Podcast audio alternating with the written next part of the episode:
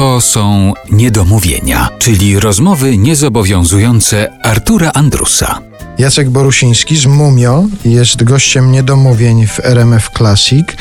Ja wiem, że to jest ulubione pytanie wszystkich artystów, ale przez lata naszej znajomości ja wam nigdy chyba tego pytania nie zadałem i przyszedł na to czas. Pytanie o nazwę. No, Ale ja, ja skonkretyzuję, o co mi chodzi, bo y, krępowałbym się tak zadać pytanie, skąd się wzięła nazwa Mumio, bo wiem, że mógłbym tutaj jakąś bezczelną odpowiedź usłyszeć, ale czy wtedy, kiedy wy tę nazwę wymyślaliście, wy już wiedzieliście, że jak się teraz wpisze w wyszukiwarkę Mumio, to się pojawi jakiś taki lek, czy coś tak, tak, takiego? tak. To wręcz stąd się to wzięło, ponieważ ja akurat nie partycypowałem w tej, w tej okoliczności wymyślania nazwy. Jakby przed Mumio było swego rodzaju pramumio. I w tym pramumio y, brał udział właśnie Darek, Dariusz Rządkowski, jego kolega, tobie znany i, i też jakoś tam pieszący, śpiewający i działający reklamowo artystycznie i Tomek Skorupa, który też działa reklamowo teraz głównie.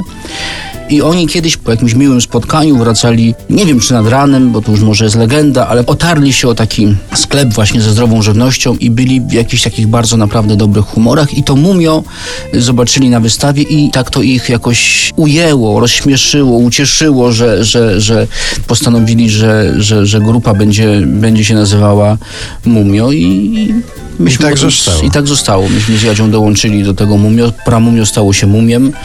Kiedyś nam taka koleżanka po spektaklu powiedziała, że to nasze mumio ma równie terapeutyczne działanie jak y, mumio to takie właśnie w tej w saszetce, tak No to tylko wyjaśnijmy jeszcze, jeśli ktoś tak jak ja wcześniej nie wiedział, że to jest takie. Znalazłem informację, żywica zbierana w górskich rozpadlinach skalnych w Kirgistanie na przykład. Tak, w Kaukazie chyba też, Krew gór, skalny sok, łza skalna, tak to jest a dobrze. łza też to już pięknie. Ale zdaje się, że to nie jest jedyna taka nietypowa nazwa. Zdaje się, że was ciągnie, ciebie też ciągnie w twoich takich solowych przedsięwzięciach, czy innych pozamumiowych przedsięwzięciach. A właśnie, mumio się odmienia? Ja tak naprawdę nie wiem, czy się odmienia, ale my odmieniamy i bardzo lubimy. Mumiu, o, o mumio, w sensie wołacz. Z mumiem o mumiem, Dobrze, tak. to będę odmieniał. W tych pozamumiowych twoich przedsięwzięciach też się pojawiają takie, no, niebanalne nazwy, bo na przykład znalazłem Imponka Trio. Ale to też trochę wspólna y, działalność. Graliśmy, mieliśmy taki zespół muzyczny, graliśmy oczywiście w czwórkę i dlatego nazwaliśmy zespół Imponka Trio. No taki... Taka, taka była historia. Bardzo tym mile wspominamy. To była muzyka stricte wolna, w moim przypadku nawet wolna od y, kompetencji i umiejętności, naprawdę wolna. Natomiast cały czas o tym gdzieś myślimy, że ten nurt w Mumiu, nurt muzyczny jest nam bardzo, bardzo bliski i chcielibyśmy coś na pewno z tym, z tym zrobić. Teraz myślimy o takim kolejnym spektaklu, który też ma mieć taki trochę charakter bardziej muzyczny, ale może bardziej etnograficzny. Chcemy odkryć takie różne, mm, nie wiem, zwyczaje, pieśni, tańce.